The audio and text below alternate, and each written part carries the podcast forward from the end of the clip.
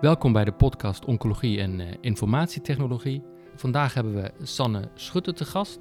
Sanne is operationeel manager interne geneeskunde, oncologie en hematologie bij OVG Amsterdam. Met ook een verleden als voorzitter verpleegkundig stafconvent hier in het OVG en verpleegkundig oncologie.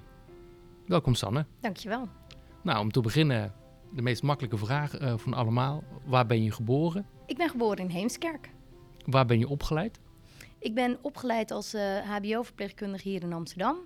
Vanuit Heemskerk wist ik eigenlijk na mijn middelbare school helemaal niet zo goed wat ik wilde. Maar mijn moeder is verpleegkundige, altijd gewerkt in de oncologie. Toen had je die oncologie, echte specialisatie nog niet. Maar zij vertelde altijd met zo ongelooflijk veel liefde en enthousiasme over het vak van verpleegkundige. En vooral ook oncologieverpleegkundige. Dat toen ik het niet helemaal wist, dacht ik, nou, dan ga ik verpleegkunde studeren. Daar is ze enthousiast over. En toen ben ik uh, in Amsterdam bij de HVA dat gaan doen. En al in het eerste jaar dacht ik, nou dan wil ik ook graag in die stad wonen. En uh, nou, daar woon ik sindsdien. En hoe ben je op je huidige plek terechtgekomen in de oncologische keten? Bij de uh, HBOV moet je dan natuurlijk stages doen. En ik dacht, nou als ik naar het ziekenhuis ga, dan ga ik ook proberen om op de oncologie te komen. Dus toen heb ik uh, gevraagd of ik hier, toen heette het nog het Lucas Andreas ziekenhuis, stage mocht lopen op de oncologie op A6. En dat mocht. En eigenlijk dacht ik toen, ja, dit is ja, wat mij betreft ook verpleegkundig het mooiste vak wat je kan doen. Omdat je wel een langdurig contact aangaat met, uh, met de patiënt. Je leert patiënten goed kennen. Je bent er ook van start ja, tot einde. Maar kan zowel technisch uh, mooie handelingen doen als heel veel in begeleiding, psychosociale begeleiding, uh, gespreksvoering. Maar het is verder ook een heel inhoudelijk interessant vak. Dus toen ik klaar was met mijn HBOV heb ik gesolliciteerd. Ben ik als verpleegkundige gaan werken, heb ik de oncologie-specialisatie gedaan. Toen nog bij de AVL-academie. En daarna de hematologie-specialisatie. Toen merkte ik al snel dat ik het heel leuk vond om voor de patiënten te zorgen. En ook in dat team daarin als team beter te worden om die zorg te doen. Of uh, nou, ik me dan kon verbazen over hoe we de dingen deden in het voorschrijven van chemotherapie en al die dingen. En toen dacht ik, daar wil ik iets mee. En de toenmalige teamleider ging steeds wat minder werken. En toen vroeg ze mij om haar een beetje te vervangen. En toen ben ik erin gerold dat ik na een tijdje teamleider ben uh, geworden. En toen heb ik, denk wel zes of zeven jaar gewerkt als teamleider van de hemto-oncologie afdeling. Waarbij ik dan dus en de verpleegafdeling en de dagbehandeling had. En in die tijd is het Lucas Andreas ook gefuseerd met uh, ons lief vrouwengasthuis. En uh, zijn we ook steeds meer gaan samenwerken met ook het OVG Oost. Op basis van de oncologie en wat daar allemaal in moet. Leuk, en nu ben je helemaal uh, los van het bed, of niet? Ja, nee. Het doet dat het licht pijn om dat te zeggen, omdat ik zoveel van mijn vak hou. Uh, ja, nee, als operationeel manager ben ik verantwoordelijk voor de hele hematologie, Oost-West, de beide dagbehandelingen, de verpleegafdeling en de polykliniek. Daarbij hoef ik inderdaad geen uh, direct patiëntenzorg meer te leveren, maar ben ik toch echt nog wel dichtbij wat er, wat er gebeurt. En omdat ik graag mijn big ook wilde behouden, doe ik weekend, avond, nachthoofddiensten erbij. En dat zijn dan de momenten waarin ik inderdaad nog weer eens dat infuus mag prikken en dat goede gesprek met de patiënt mag hebben. Wat leuk. En nou ja, goed, op die manier heb je natuurlijk en kijk op de werkvloer. Ja. Op verschillende niveaus. Ja. Uh, als je daar naar kijkt, wat verrast je dan eigenlijk als je kijkt naar informatieuitwisseling in die zorgketen? Nou, wat mij eigenlijk van start af, hè, ik zei het net al een beetje, als verpleegkundige dacht ik al, dit zou toch anders moeten kunnen. Ik weet dat wij in die tijd nog werkten met een papieren recept en toen zijn we ook een uh, prospectieve risico-inventarisatie gaan doen van wat kan er allemaal misgaan. Het waren uiteindelijk 100 stappen die vanaf dat de patiënt bij de dokter een diagnose kreeg waarvoor chemotherapie voorgeschreven moest worden, tot aan dat de patiënt weer terugkwam bij die dokter na de eerste behandeling en toediening, kwamen dus 100 stappen bij. En in die stappen zat dus de hele tijd dat papieren recept wat maar op een goede manier naar de juiste plek moest. Ja, voor ons was duidelijk toen we dat eenmaal in beeld hadden, hoeveel er dan ook nog mis kan gaan als je het dus op die manier doet. En in die tijd gingen we dus ook meer samenwerken met de OVG Oost, die al uh, een andere manier hadden van die cytostatica-voorschrijving in een closed loop. West hadden we al Epic. Nou, dat was het moment dat we ook naar Beacon gingen kijken. Wat ik me nog heel goed herinner, als je me dan vraagt wat me verbaasde vooral ook, is dat ik dus dacht, slechter dan dat papiertje kan niet. En toen bleek dat het niet per se, als je het digitaliseert, je de problemen wegneemt of het makkelijker wordt. Want dat papiertje gaf op een andere manier ook heel veel duidelijkheid. Dus om in een voorbeeld te mogen noemen, op dat papier zag je die dosisreductie. wel nog, als je maar wist wat het moederpapier was, het startende papier, dan wist je wel wat die dosisreductie van de voorgaande keren was. En in een systeem is dat, ja, je kan de chemokuur er weer uithalen. Als je hem opnieuw voorschrijft, zegt dat systeem niet tegen je. En dat papiertje wel. Het was een dosisreductie. Dus eigenlijk is voor mij de eye-opener dan wel... op welke manier je dan ook, zeker ook bij de oncologie... er kan zoveel uh, niet goed gaan, omdat het is gewoon complexe materie. Ja, nee, dit is niet eenvoudig met alle stappen en heen en weer... en toetsmomenten elke keer en aanpassen erop. Toch moet iedereen, heel veel mensen bij elkaar weten wat is afgesproken. Ja. En klopt dat ook nog steeds met wat ooit is afgesproken? Dus ja. uh, nee, eh, helemaal waar. Als je dan terugkijkt, hè, de afgelopen vijf jaar, en zegt, nou, het is complex, hè, van papier over. Wat zijn dingen waar je denkt, nou, misschien zien we dat niet elke dag meer, maar dit gaat echt wel beter? Nou, het feit dat het digitaal voorgeschreven staat in het dossier waar iedereen in werkt, dat is echt een hele grote verbetering. Elke zorgverlener, ook als je dus geen oncologische achtergrond hebt of in die keten werkt, kan binnen het EPD hier in OVG dat wel uh, goed inzien. Ik denk dat dat wel een enorme verbetering is, want hiervoor was het wel een papiertje dat ook zoek kon raken. Verkeerd gefaxt, niet gefaxt, is hij wel aangekomen. En dat is natuurlijk digitaal wel uh, veel meer verzekerd. En dus ook die closed loop, waar we toen zoveel over ja. hebben gesproken met elkaar, creëer je hier wel veel meer in. En andere dingen nog, wij zeggen van nou, los van het feit dat iedereen nu op diezelfde informatie komt in het uitwisselen zien we ook dingen die beter gaan. Ik weet dat jullie met een fiets werken en zo volgens mij. Ja, ja dat klopt. Zijn daar nog voordelen aan? We zijn inderdaad ontwikkeld nadat we ook oncologische zorg thuis uh, geven. Daar zijn we ontzettend trots op, omdat we eigenlijk diezelfde zorg die je hier levert, uh, door dezelfde verpleegkundige en dezelfde medisch specialist, leveren we die zorg, komen ook als oncologieverpleegkundige bij de patiënt thuis. En dan loggen zij in. En omdat het ook zo fijn omdat het eigen verpleegkundigen zijn in het systeem. En dan kijken ze dus ook weer in datzelfde systeem. En daarmee heb je dan dus niet je in elkaar systeem. Want als je me vraagt, wat is ook meteen het nadeel van alle digitalisering is dat er zoveel acties nodig zijn om het ene dossier met het ander te verbinden. Hè. Dus de huisarts kan niet zien wat wij in ons EPD schrijven en wij niet wat de huisarts schrijft. En als je dat soort connecties wel wil maken, gaat dat moeizaam. Maar in dit systeem met de fiets, omdat het onze eigen oncologieverpleegkundigen zijn, werkt zij gewoon in Beacon. Zij ziet precies hetzelfde. Als ze de fiets hier weer bij OVG parkeert en ze loopt naar boven, is ze in datzelfde dossier aan het werk. Ja, dus hoeft niks over worden gedragen of bij worden gevuld of papiertjes nog worden ingevuld. Het is gewoon altijd live. Ja, wat ik bijvoorbeeld ook echt een verbetering is, die we ons niet altijd realiseren. Er waren in de tijd van het papier ook onze vaste planners en secretaresses bezig met het registreren en het goed. En dan dus ook de verrichting en het geld ervoor krijgen, de hele structuur die daaraan vastzit. Veel al met de hand aan het nawerken, omdat dat op papier niet op die manier ging.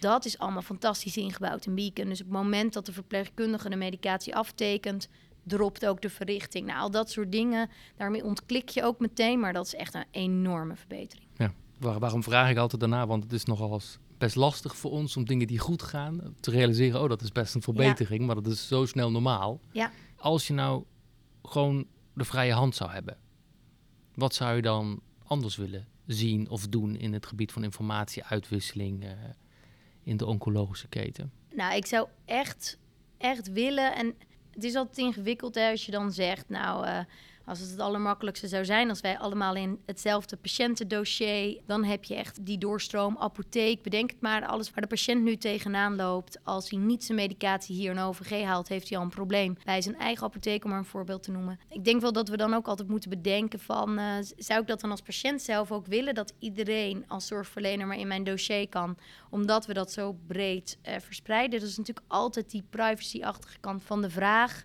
Maar wat we nu doen, uh, maakt het ronduit onmogelijk om eigenlijk goed in de keten samen te werken, wat mij betreft. Als ik zie, toevallig had ik het er met mijn verpleegkundig specialist onlangs nog weer over, alleen al brieven schrijven, uitwisseling, hoeveel daar niet ook in zit. Terwijl als je dat gewoon van elkaar kan lezen, wordt dat zoveel makkelijker. Ja, en denk je dat nog uitmaakt van, dat, want nu schrijft iemand een brief, dan krijg ik die binnen, dan weet ik, oh, ik moet iets met die brief. En stel dat je zegt van nou, het is gewoon beschikbaar. Zijn er nog genoeg triggers voor elkaar om te weten van oh, daar moet ik naar kijken, patiënt voorbereiden? Ja, zeker weten, omdat ik denk die huisarts, op het moment dat die een vrouw met bijvoorbeeld een net gediagnosticeerd borstkanker op zijn spreekuur komt, is dan benieuwd waar zij staat. Dat is ook de moment dat hij naar die brief gaat kijken. Niet als hij een maand daarvoor een binnen heeft gekregen. Hij gaat naar die brief kijken als die patiënt weer bij hem zit. Misschien wel met een andere vraag, maar hij is ook benieuwd hoe dat traject gaat.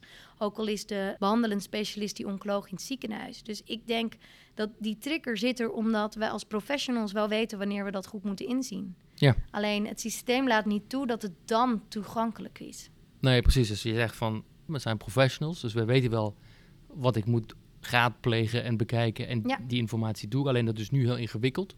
Dus ben dus afhankelijk van die brief. Als je dan kijkt van, nou ja, dat zou je willen. Hè? Het liefst bijna allemaal, alle informatie voor iedereen beschikbaar. Mits de privacy toelaat. Hè? Dat is nog Ja. een mooi bijzinnetje die het buitengewoon complex maakt. Dan de opmerking van, ja, ik wil eigenlijk alle voor mij relevante informatie kunnen zien. Hè? Dat is hem. Dat klinkt heel mooi.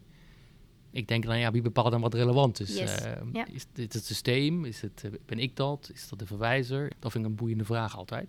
En als je kijkt naar wat is realistisch, hè? want je werkt nu met die fiets bijvoorbeeld, eigen systeem.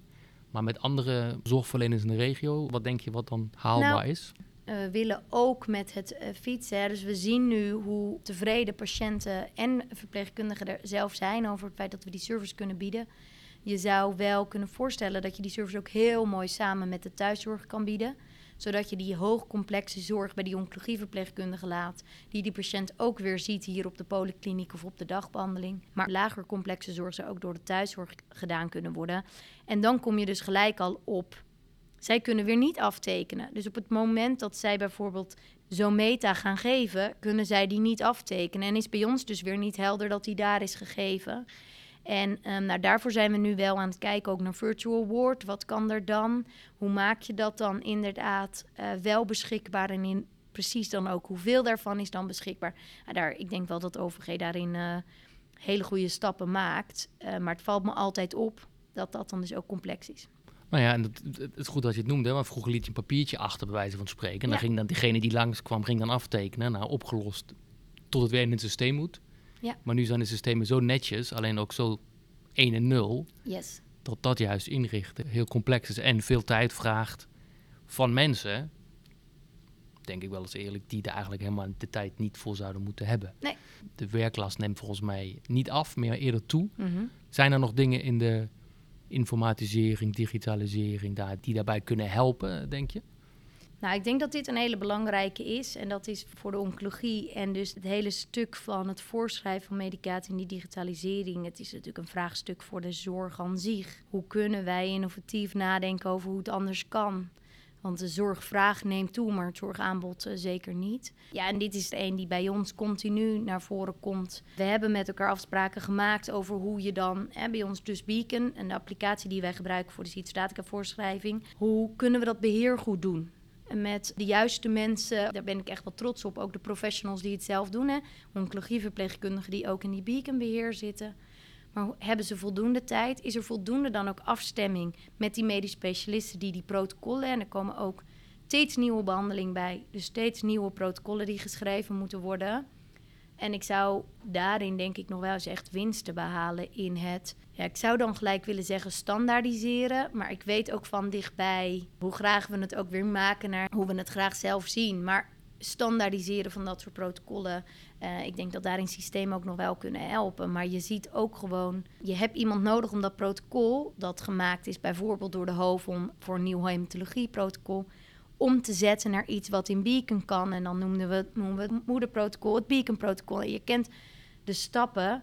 eh, dat kost gewoon tijd voor de mensen. En dat, je wil dat de medisch specialist dat protocol ook goed bekijkt. Ja. Dus wat ik hierin interessant vind, ik krijg je meteen frictie op. Want eh, als je meer wil standaardiseren, dus je maakt dat protocol minder echt specifiek. En je zegt, we doen daar gewoon het antiemetica-protocol A. En bij die andere patiënten, je, hebt, je hebt vier soorten antiemetica-protocollen. Ehm, ja, maar op het moment dat je eigenlijk liever een ander soort antiemetica wil geven, zie ik die beaconbeheerders dat al allemaal toch weer allemaal moeten aanpassen. Maar als ze het niet inbouwen, moet die medisch specialist of die verpleegkundige elke keer zoeken. En is hij elke dag dagelijks daar te veel tijd aan kwijt? We zijn altijd op zoek naar die balans, laat ik het zo Ja. zeggen. Nou ja, volgens mij is dat het enige wat ook, eh, wat ook mogelijk is. De vorige keer kreeg ik een vraag mee van een cliënt. En die vraag was, hoe zou je je werk inrichten als er geen hiërarchie eh, zou zijn? En wat zou je dan anders doen? Ik moet eerlijk zeggen dat ik niet uh, ontevreden ben over de vormen van hiërarchie die we in de oncologie hebben, omdat uh, je binnen de, de oncologie en de hematologie zo bewust bent dat je het gezamenlijk doet. Hè? Dus ik vind dat eigenlijk al best wel goed georganiseerd, waarbij je echt ziet dat een patiënt behandeld wordt door een behandeld team. En daar zit een medisch specialist, een verpleegkundig specialist, uh, oncologieverpleegkundige, zowel op de polykliniek, dagbehandeling als kliniek in. Uh, maar daarin is ook essentieel de planner die die kuren dan ook goed plant.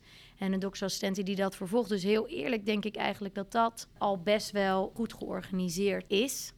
Ik denk in uitwisseling. Ja, ik zit me af te vragen of ik dat dan hiërarchie vind.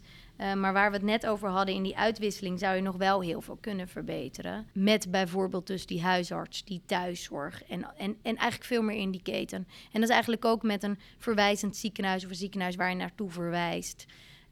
Um, ja, op het moment dat wij samenwerken met een ander Epic ziekenhuis, moet alsnog de patiënt op allebei die plekken akkoord geven. Dus vanuit privacy heel terecht, maar je wil die uitwisseling gewoon goed maken om dat goed te doen. Maar ik weet niet of dat echt. Uh...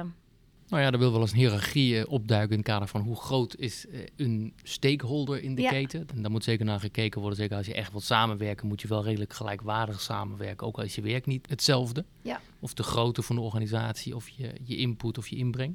Dus dat is zeker op de uitwisseling een, een belangrijke factor. Ja. Dan als ik ergens een klein steentje eruit haal, donder de hele keten in elkaar. Ja. dat is wat we vaak zien. Want wat het ook zo ingewikkeld maakt. Hè? Dus de langzaamste in zo'n keten bepaalt nog wel eens hoe snel het gaat. Ja. En hoe ga je dat uh, organiseren en, ja. en, en, verder brengen. En ik zat dan wel te denken, kijk, dat is natuurlijk nu ook veel in het nieuws. Maar als je het over grote en kleine stakeholders hebt, dan is er nog wel wat te verbeteren met betrekking tot de EPD's natuurlijk. Dat is in ieder geval een bepaalde monopolie die daarin niet verder helpt. Nee, die in ieder geval ingewikkeld maakt om anderen aan ja. te haken. Nou, dat is, uh, dat is zeker een punt. Nou, Sanne, dankjewel voor je, voor je tijd. Ja, natuurlijk. Dat ik hier te gast mocht zijn in het uh, OVG uh, West. ja. En tot snel. Ja, dankjewel.